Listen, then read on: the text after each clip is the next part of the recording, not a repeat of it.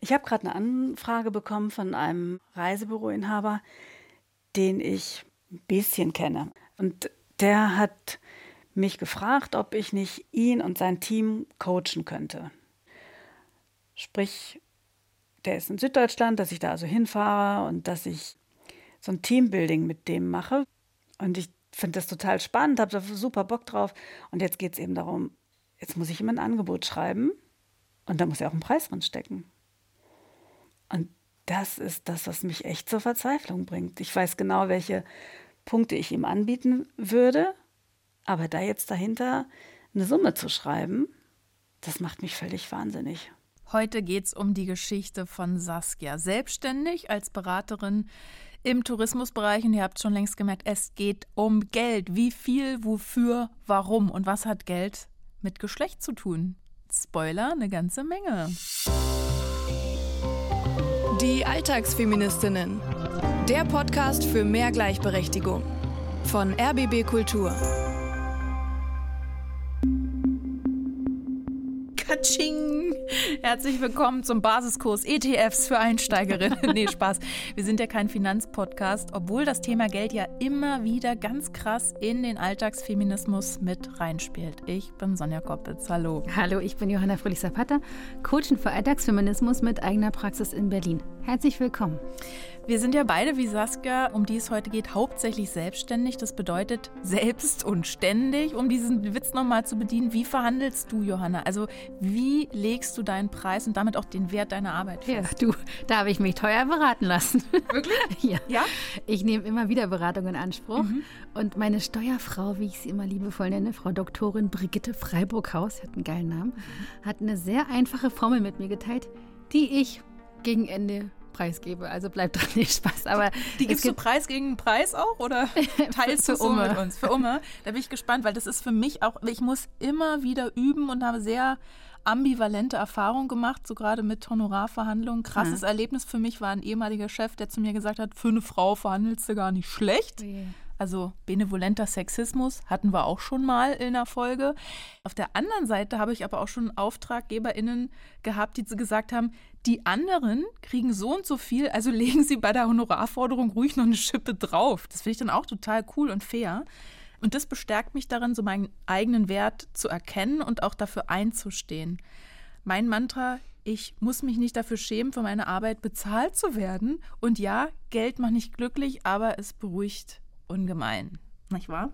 Das ist ein schönes Zitat. Erich Maria Remarque. Mhm. Und noch viel mehr. Dein eigenes Geld zu haben, macht unabhängig. Gerade haben wir diese Meldung aus Spanien bekommen. Ein Mann muss seiner Ex-Frau für 25 Jahre Hausarbeit eine Entschädigung von über 200.000 Euro zahlen. Mhm. Sie hat in der gemeinsamen Ehe mindestens 10 Stunden pro Tag für ihn geschuftet, ohne finanzielle oder moralische Anerkennung, ja. Sie hatte nicht mal eine Bankkarte. Haus, Grundstück, Autos, alle Besitztümer waren auf seinem Namen. Und die Frau musste ihn regelrecht ums Geld bitten, ja auch um Menstruationsprodukte zum Beispiel. Also finde ich erschütternd und da gab es jetzt diesen Fall. Mhm. Packen wir in die Shownotes. Und da ist ja auch das Schlagwort immer wieder Gender Pay Gap, speziell das Dunkelfeld selbstständige Frauen. Das werden wir heute noch ausführlicher beleuchten, was das ist, was dahinter steckt. Aber jetzt erstmal zu Saskia. Woher kommt sie, wie alt ist sie und überhaupt? 55 Jahre alt, lebt in Berlin. Sie hat eine Ausbildung im Reisebüro gemacht und dann klassisch in dieser Branche gearbeitet. Und jetzt ist sie Dozentin, Expertin, Beraterin im Bereich nachhaltiger Tourismus. Mhm. Da will sie sich als Selbstständige positionieren, hat diese Nische für sich besetzt. Dann starten wir mal direkt ins Coaching. Es war in den 80ern noch so, wenn jemand kam und einen Flug in die USA buchte oder eine Kreuzfahrt buchte, das waren Leute, die hatten echt Geld. Mhm. Oder Leute, die haben lange, lange, lange darauf gespart. Also da war das, ich mache mal eine Kreuzfahrt oder ich fliege mal nach New York. Das war nicht so gang und gäbe, wie das heute ist. Und das hat sich immer weiter wegbewegt von diesem mal eine Ausnahme zu sein zu, das ist eigentlich das tägliche Brot und das ist irgendwie so zum Massentourismus geworden. Und in den Reisebüros hat sich dieser Markt vom Dinge entdecken, wie es noch in den 80ern und Anfang der 90er irgendwie war, verschoben hin zu, ich hake irgendwie Länder auf einer Liste ab. Und ich Aha. bin da mal kurz gewesen auf in Marokko oder sonst wo. Und ich kenne das jetzt, weißt du, da war ich schon, das kenne ich jetzt.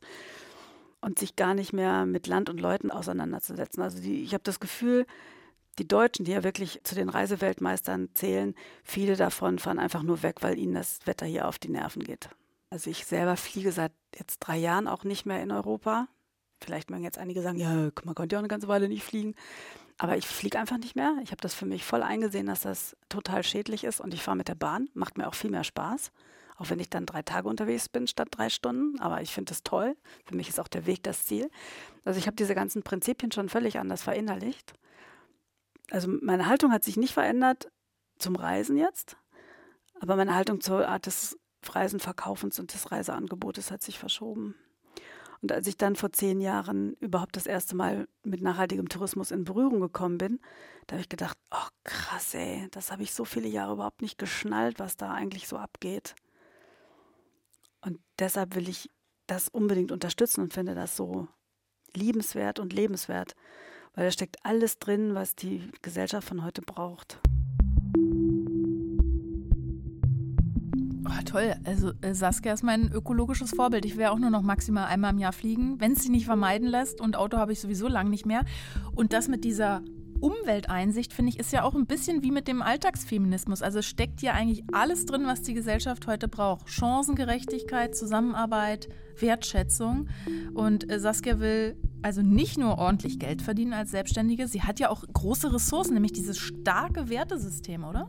Ja, absolut. Ich finde diesen kritischen Blick, den Saskia hier anbringt, total angemessen. Nur wir dürfen jetzt beide nicht diese Lebensrealitäten vergessen. Die sind ja total unterschiedlich. Mhm. Also wenn wir jetzt darüber sprechen, was es für die Gesellschaft von heute braucht. Es gibt Stadt-Land-Unterschiede zum Beispiel. Auf dem Land braucht es ein Auto. Mhm. Oder Thema Klasse. Wer Geld hat, bringt die Kids mit 5000 Euro E-Lastenrad in die Kita. Natürlich super ökologisch, aber mhm. eben nicht für alle drin. Aber zu Saskia. Sie will die Welt verbessern, genau was es nicht unbedingt leichter macht, wenn man Aktivismus und Unternehmerinnentum zusammendenkt. Ja, aber anscheinend gibt es eine Tendenz, dass Frauen, wenn sie gründen, also selbstständig mhm. eine Firma oder ein Projekt aufbauen, auch Nachhaltigkeitsthemen stärker in den Blick nehmen. Das finde ich total spannend. Also mhm. das ergeben die Zahlen des Green Startup Monitors, hauen wir euch auch in die Shownotes. Der Gründerinnenanteil unter grünen Startups liegt mit 21 Prozent signifikant höher als in der Szene insgesamt. Finde ich total cool. Ja. Frauen gründen anders. Okay, mit welcher konkreten Coaching-Frage ist Saskia jetzt zu dir gekommen? Sie will den Preis ermitteln, beziehungsweise fragt sie, wie ermittelt man eigentlich einen fairen Preis? Aber auch, kann ich mich überhaupt Expertin nennen? Was macht eine Expertin aus? Bin ich gut genug? Schwingt damit. Sie macht sich Gedanken darüber, ob sie sich mit ihrer eigenen Bescheidenheit mhm. die Preiskalkulation verdirbt jemand, der bescheiden ist, der ist irgendwie angenehm im Umgang, der ist unkompliziert, der ist rücksichtsvoll, der hat ein gutes Benehmen. Mhm. Und jemand, der nicht bescheiden ist, der ist eben genau das Umgekehrte. Der ist unangenehm, ist raumgreifend, vielleicht auch wenig reflektiert, übertrieben, anmaßend. Wenn ich mir dann allerdings angucke, was, wenn jemand, der nicht bescheiden ist, erreichen kann gegenüber jemandem, der bescheiden ist, dann ist das bei den Nicht-Bescheidenen, ist es eben, dass sie schon auch bekommen, was sie wollen, dass sie im Vordergrund stehen, dass sie wahrscheinlich auch mehr verdienen, weil sie eben einfach so Bam sagen, hier, da bin ich und das möchte ich jetzt auch haben und das äh, ist so. Denn wenn ich wirklich Expertin wäre, dann würde ich jetzt ganz locker sagen, ich nehme 5000 Euro am Tag. Ja. Und dann denke ich, oh nee, echt jetzt. Also eigentlich kann ich ja auch da noch total viel lernen und äh, ich bin ja noch gar nicht zu Ende mit dem Thema. Und nach oben ist noch total viel Luft. Was mache ich denn da jetzt mit meinem Preis? Kann ich auch nur ein Drittel von 5000 Euro nehmen. Und nicht mal das wahrscheinlich. Also, das ist völlig irre. Und wo kommt überhaupt diese 5000 Euro her? Und wo kommen die her? Das ist eine gute Frage. Ich glaube, das habe ich mal gehört von Leuten, die sagen, sie nehmen 5000 Euro für einen Tag Seminar geben. Wo ich gedacht habe, wow, das ist echt schon eine Hausnummer. Da musst du auch erstmal Kunden finden, die das bezahlen, ja. hm. Irgendwas passiert, dass mit Expertin bei dir 5000 Euro und dann dieser Nachsatz was Besseres gibt es eigentlich nicht. Das ist dann dieses Gegenteil von Bescheidenheit, so eine richtige Überheblichkeit. Genau. Das wird da assoziiert mit dem Expertinnentum. Richtig. Was wollen wir uns da rauspicken? Ist es das Thema Preise? Das Thema Preise, ne? Ja. Das ist ja nun auch das, was als Selbstständige immer wieder Thema ist. Wenn ich um ein Angebot gebeten werde, dass ich da tagelang manchmal sitze und hocke und nicht weiß, was ich nehmen soll Weil als Dozentin, Trainerin, Facilitatorin, es gibt ja keine Preistafel mhm. wie beim Taxi, genau. wo man von A nach B fährt, ja.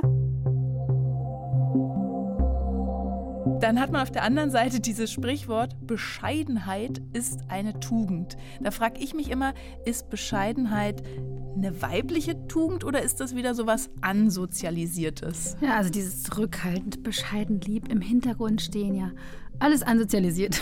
Und zwar den Mädchen.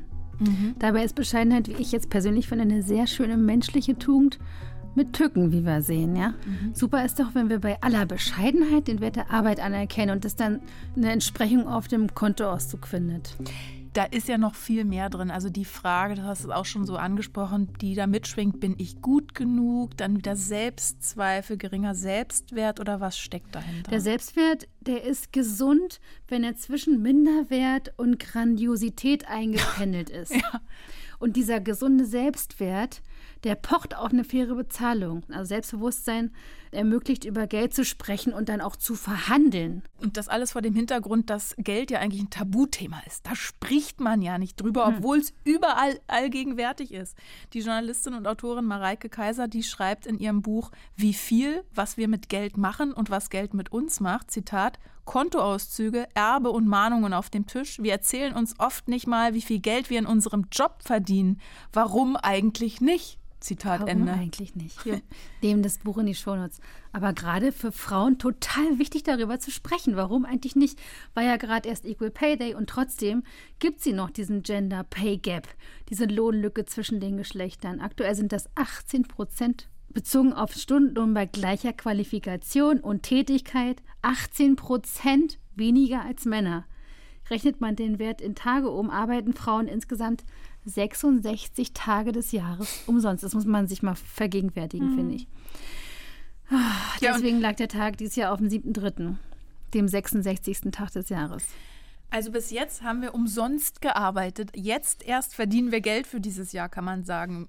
Und diese geschlechtsspezifische Ungerechtigkeit, das sagen ja ganz viele, entsteht ja einfach darum, ja, bist du selber schuld? Warum gehst du jetzt in einen schlechter bezahlten Beruf? Ne? Frauen arbeiten oft in sozialen Berufen, Fürsorge, bla bla bla, kriegen selber Kinder, machen ja nur Teilzeit. Nee, wenn wir diese ganzen Einflussfaktoren wegnehmen, dann bleibt der sogenannte bereinigte Gender Pay Gap und da ist trotzdem noch eine Lohnlücke von 7 Prozent. Also unabhängig von allem anderen sind da 7 Prozent einfach blanker Sexismus ja, bleibt. Einfach weil es Frauen sind, die werden schlechter bezahlt. Und dann gibt es noch starke Indizien dafür, dass dieser Gender Pay Gap bei Selbstständigen, und heute geht es ja bei Saskia als Selbstständige darum, deinen Preis zu verhandeln, noch deutlich höher liegt, dieser Pay Gap. Ja? Also es gibt keine Preistafeln als Selbstständige, mhm.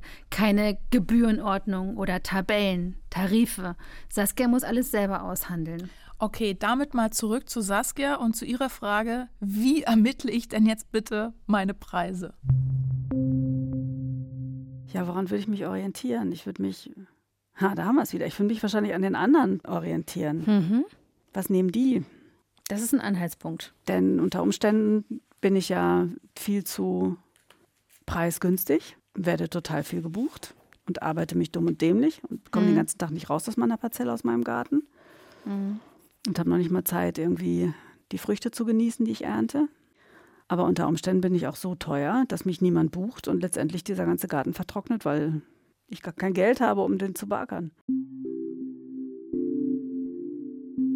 Also Saskia ist unsicher, ne? Also ihre Befürchtung ist, wenn sie zu wenig nimmt, dann lohnt sich das Geschäft natürlich nicht. Wenn sie zu viel verlangt, vergrault sie potenzielle Kunden. Das kenne ich so gut. Das ist so richtig Psychopoker. Ne? Was sagst du für eine Zahl? Anders wäre ja die Situation, wenn Saskia Angestellte in einem Reisebüro wäre. Dann könnte sie dank Entgelttransparenzgesetz, verlinken wir euch, könnte sie dann rausfinden, was der Kollege am Schalter nebenan verdient.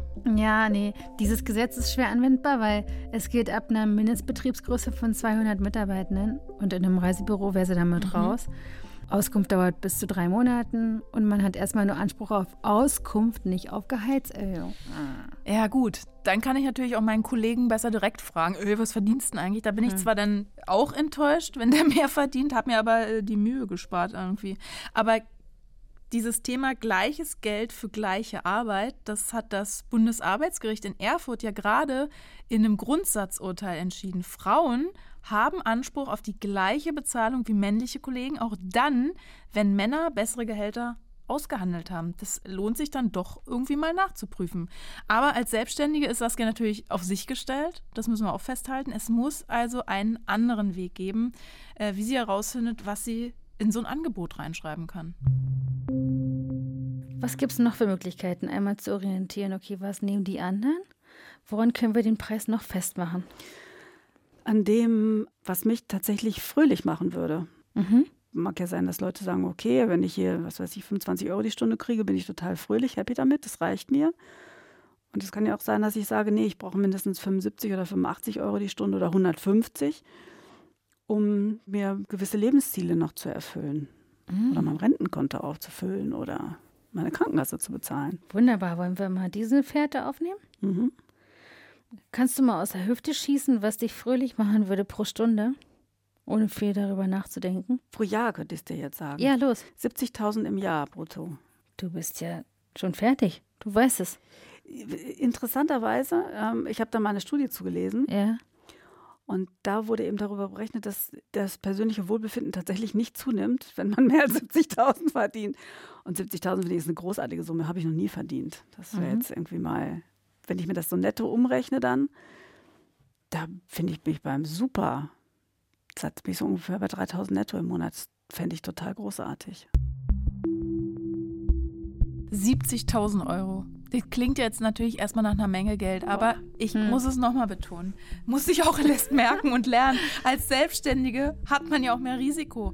Also wenn Saskia jetzt länger krank ist, verdient sie kein Geld. Wenn die Auftragslage mau ist, Corona, hallo, verdient sie kein Geld. Äh, sich selbst krankenversichern, für die Rente vorsorgen und so weiter. Also, eigentlich müssen wir sagen, ich will 3000 Euro im Monat her mit dem Geld, oder? ja, ich selbst habe ja auch meine Preise ermitteln müssen als Selbstständige. Ich habe mich gefragt, wie will ich leben? Mhm. Und auch sowas wie, was brauche ich zum Leben? Ich finde, das ist eine richtig fast eine philosophische Frage, ja? Und diese Frage als Ausgangspunkt zu nehmen, macht Sinn für mich. Ganz bodenständig schauen, wie viel Geld ich zum Leben brauche. Und dann habe ich diese Summe durch die Arbeitsstunden geteilt, die ich mhm. überhaupt arbeiten kann. Mhm. Alles andere macht für mich keinen Sinn. Also zu recherchieren, ja. was nimmt jetzt die Konkurrenz ja, ja. und so weiter, das hat für mich keine Relevanz. Die gute Nachricht ist, dass wir das jetzt mal üben zusammen. Ähm, hier kommt unsere Rubrik, der allwöchentliche Lifehack für Alltagsfeministinnen. Ich glaube, ich befürchte, heute wird gerechnet. Feminismus to go. Ich teile heute eine sehr einfache, aber sehr wirkmächtige Formel meiner totalen Lieblingssteuerfrau, wie ich sie nenne. Wie heißt sie nochmal? Du hast Frau Doktorin Brigitte Freiburghaus. Okay. Im PDF in den Shownotes habe ich verlinkt, welchen Kurs ich da in Anspruch genommen habe. Unbezahlte Werbung, alles. Die macht Kurse für Existenzgründerinnen und ich habe so eine Preisgestaltung mal mitgemacht mhm. und es hat mir total die Augen geöffnet. Bist du bereit, Ja, was, ich habe meinen Taschenrechner rausgeholt, weil ich bin ganz schlecht Sehr gut. im Kopfrechnen. Es geht mit einer Excel-Tabelle auch am Taschenrechner oder du skizzierst kurz mal eine Tabelle, wenn du jetzt gerade mithörst. Mit zwei Spalten, Spalte A, Spalte B. Mhm. Dann liste in Spalte A die Ausgaben, deine aktuellen Fixkosten. Was wären das in deinem Fall? Bei mir der größte Posten Berlin ist Wohnen. 1000 Euro schon mal für die Wohnung. Mhm. Dann kommen dazu verschiedene Rentenvorsorge-Dinger, habe ich glaube ich drei Stück mittlerweile, Versicherungen, alles, was jeden Monat so abgeht. Ist doch schon mal ein erstes Moment. Mhm. Also in Spalte A einmal die Fixkosten klar bekommen, ist für viele, wir beide beschäftigen uns sehr viel mit Geld, aber dann auch erstmal so ein, ach so ist das jetzt gerade. So viel braucht man eigentlich du. heutzutage, ne? Mhm. Dann Liste in Spalte B, die notwendigen Mehrausgaben. Also ja, da ist ja ganz viele Leute unterschätzen ja, wie wichtig zum Beispiel eine Berufsunfähigkeitsversicherung ist. Oder eine, Rechts oder so, eine ne? Rechtsversicherung. Ja.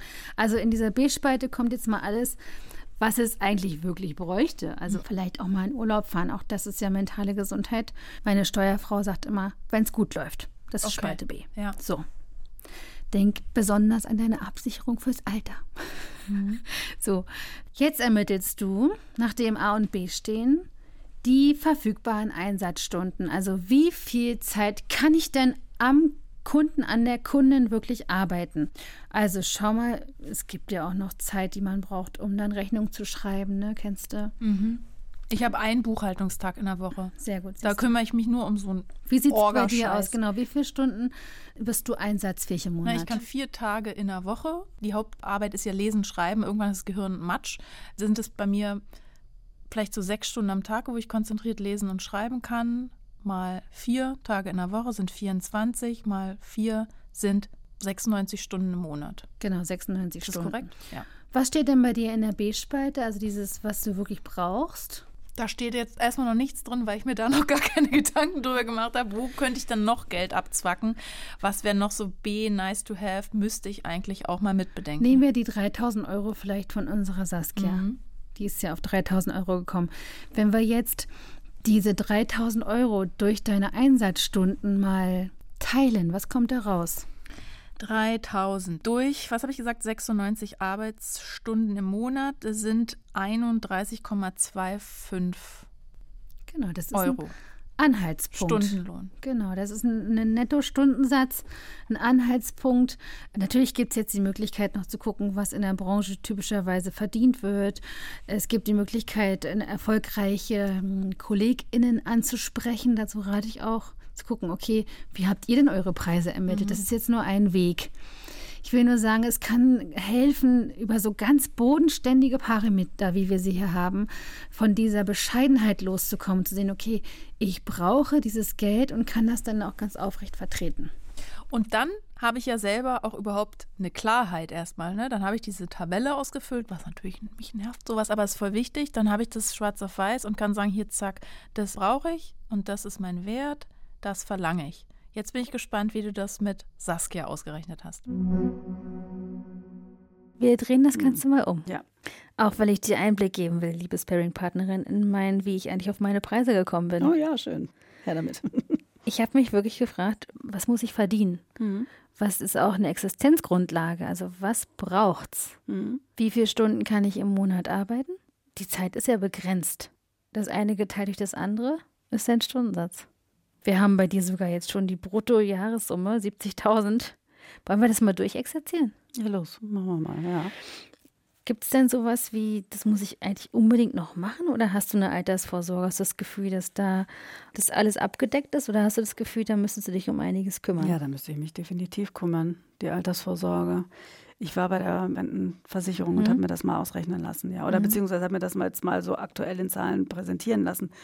Und ja, da ist eine Lücke. Ich schreibe mal Altersvorsorge. Rentenlücke, auch als Selbstständige ein interessantes Thema. Was sind es noch für Ziele oder für Dinge, um die du dich kümmern müsstest, wenn du so willst? Na, tatsächlich die ganz normalen Kosten, die jeden Monat mhm. anfallen. Ne? Also Miete, Krankenversicherung und einfach auch ein bisschen nett leben zu können. Mhm. Sprich, also regelmäßig auf den Markt einkaufen gehen zu können mir leisten zu können, dass ich essen gehe, mir leisten zu können, dass ich reise. Aus der Hüfte geschossen, wie viel sind denn das netto im Monat? Also, damit es gut läuft, wären, wären 2,5. Mhm. Fast das Minimum, würde ich sagen. Und drei fände ich toll. 3000 Euro im Monat. Und jetzt können wir schauen, okay, wie viele Stunden möchtest du arbeiten? Naja, das ist gar nicht so viel, wenn man es sich überlegt. Ne? In dieser Position als Trainerin oder Facilitatorin äh, ist ja auch eine Menge Vorbereitungszeit, mhm. Nachbereitungszeit. Letztendlich, 40 Stunden die Woche möchte ich auch Tatsache nicht mehr arbeiten. Ich wäre vielleicht eher so bei 30. Mhm. Und wenn ich davon sehe, dass ich auch einen Teil zur Vor- und Nachbereitung nutze, dann komme ich auf na, die Hälfte der Zeit, ne? 16, 15, 16 Stunden, zwei Arbeitstage eigentlich. Wenn du die jetzt vollpackst, diese zwei Tage, mhm. mit Arbeit an Kunden, wie viele KlientInnen kriegst du da unter? An zwei Tagen. Wenn es gut läuft, acht. Das sind 32 Einsätze im Monat. Mhm. Wie hört sich das an? Ja, eigentlich ganz gut. Mhm. Jetzt muss man natürlich 32 Kunden finden, ne? Aber gut, das steht, die stehen ja auf dem anderen Blatt. Wir reden ja immer noch davon, was der Stundensatz jetzt wäre, ne? Genau. 3000 Euro müssten jetzt abgedeckt werden von 32 Einsätzen. Mhm. Das sind also 80 Euro die Stunde. Klingt machbar, ne? Was sagst du dazu? Interessant, interessant.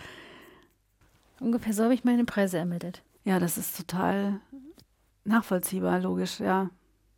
Warum ich da nicht schon selber drauf gekommen bin.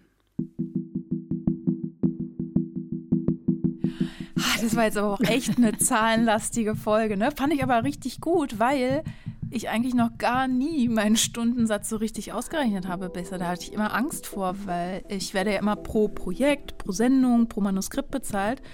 Und aufgrund meines eigenen Perfektionismus stecke ich da möglicherweise immer viel mehr Arbeit und Zeit drin, als letztendlich bezahlt wird. Das macht mich dann wiederum unzufrieden mit der Arbeit, die mir da aber eigentlich Spaß macht. So, das ist nämlich genau das Dilemma. Und ja, genau, wir Alltagsfeministinnen malochen ja nicht nur wegen des Geldes. Es gibt auch diesen Anspruch, den hatten wir vorhin schon mal, diese Idee, auch da ein Stück weit dieser Idealismus mhm. oder so ein werteorientiertes Arbeiten, das mhm. anscheinend frauentypisch zu sein scheint. Auch wenn wir natürlich immer dringend dazu raten, zum Beispiel für die Rente was zurückzulegen. Ich finde diesen Spagat selber auch gar nicht so einfach. Mhm. Es gibt ja auch gerade die Diskussion darüber, dass Zeit eine neue Währung ist, also angestoßen unter anderem von dem Buch Alle Zeit von Theresa Bücker die war vor kurzem auch in unserer Radiosendung zum Podcast Es Gast. gibt eine Radiosendung zu unserem ja, Podcast. Unserer Kollegin Michaela Gericke in RBB Kultur.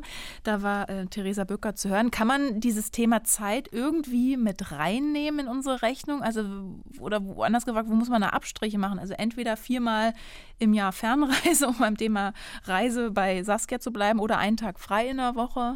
Was du ansprichst, ist dieses freie Zeit einteilen. Mhm. Also ich finde das unbezahlbar, diese Freiheit. Für mich ist das ganz wichtig. Aber für mir nahestehende Menschen ist hingegen Struktur der Zeit, also dieses der Tag ist 9 to 5. Genau. Aber da ist ja auch die Gleichung Zeit gleich Geld gleich Privileg. Das ist ja schon ein ziemlich privilegierter Ansatz, den wir da haben. Ich hatte nämlich auch Zeiten, in denen der Kühlschrankinhalt mein größtes Problem war, meine größte Sorge, oder ich den Einkaufswagen irgendwie an der Kasse stehen lassen musste, weil meine IC-Karte mhm. nicht mehr ging, weil kein Geld mehr auf dem Konto Klar, war. das ist ein Privileg. Sich die eigenen Privilegien aufgrund von Geschlecht, Hautfarbe, Herkunft, Klasse und so weiter bewusst zu machen und an jene zu denken, die benachteiligt ist, das ist ganz wichtig. Das finde ich gut, dass du das nochmal ansprichst. Mhm. Also man kann ja eigentlich sagen, feministischer geht es fast nicht, als über Geld zu reden und sich das mal auszurechnen und damit zurück zur Bescheidenheit bzw. zum Fazit von Saskia. Ich mag die Frage eigentlich.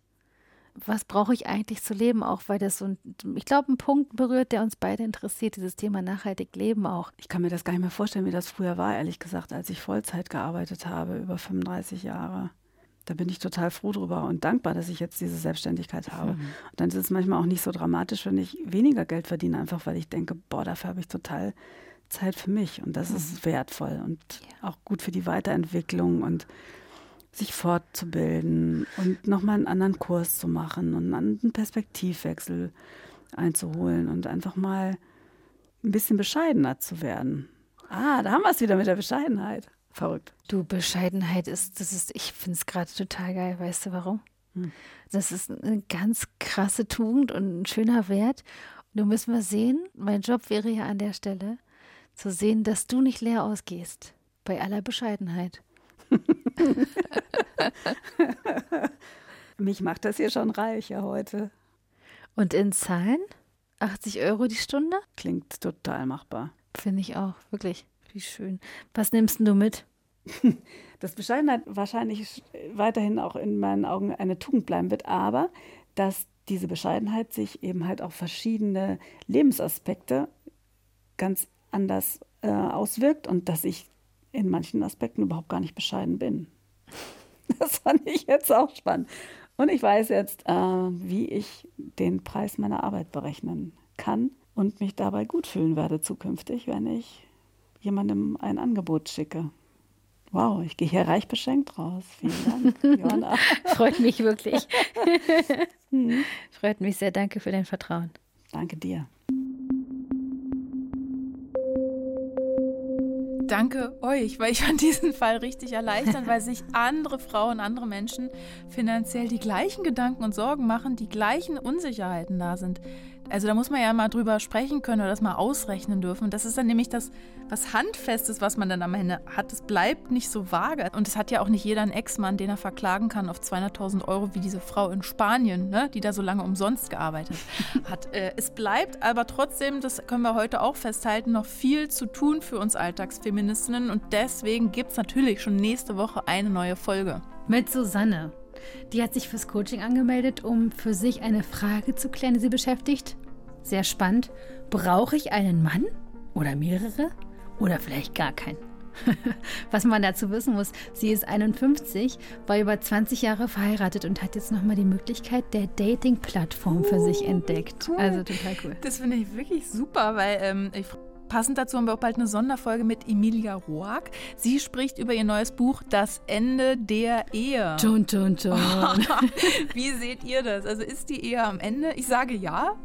Lass mich von euch aber gerne vom Gegenteil überzeugen. Also kann man als Feministin überhaupt heiraten? Schickt uns gerne eine Sprachnachricht oder schreibt uns eine Mail an alltagsfeministinnen.rbb-online.de. Oder konkrete Fragen an Emilia Roark. Stimmt, das wäre auch schön. Bis zur nächsten Woche. Tschüss, eure Alltagsfeministinnen. Tschüss. Die Alltagsfeministinnen, der Podcast für mehr Gleichberechtigung. Eine Produktion von RBB Kultur für die ARD. Mit Sonja Koppitz und Johanna Fröhlich-Zapata. Redaktion Franziska Walser und Romy Sigmüller. Sounddesign Patrick Zahn und Kevin Kastens. Aufnahme und Mischung Sabine Dressler und Gabi Klusmann. Alle Folgen gibt's kostenlos in der ARD Audiothek und überall, wo es Podcasts gibt.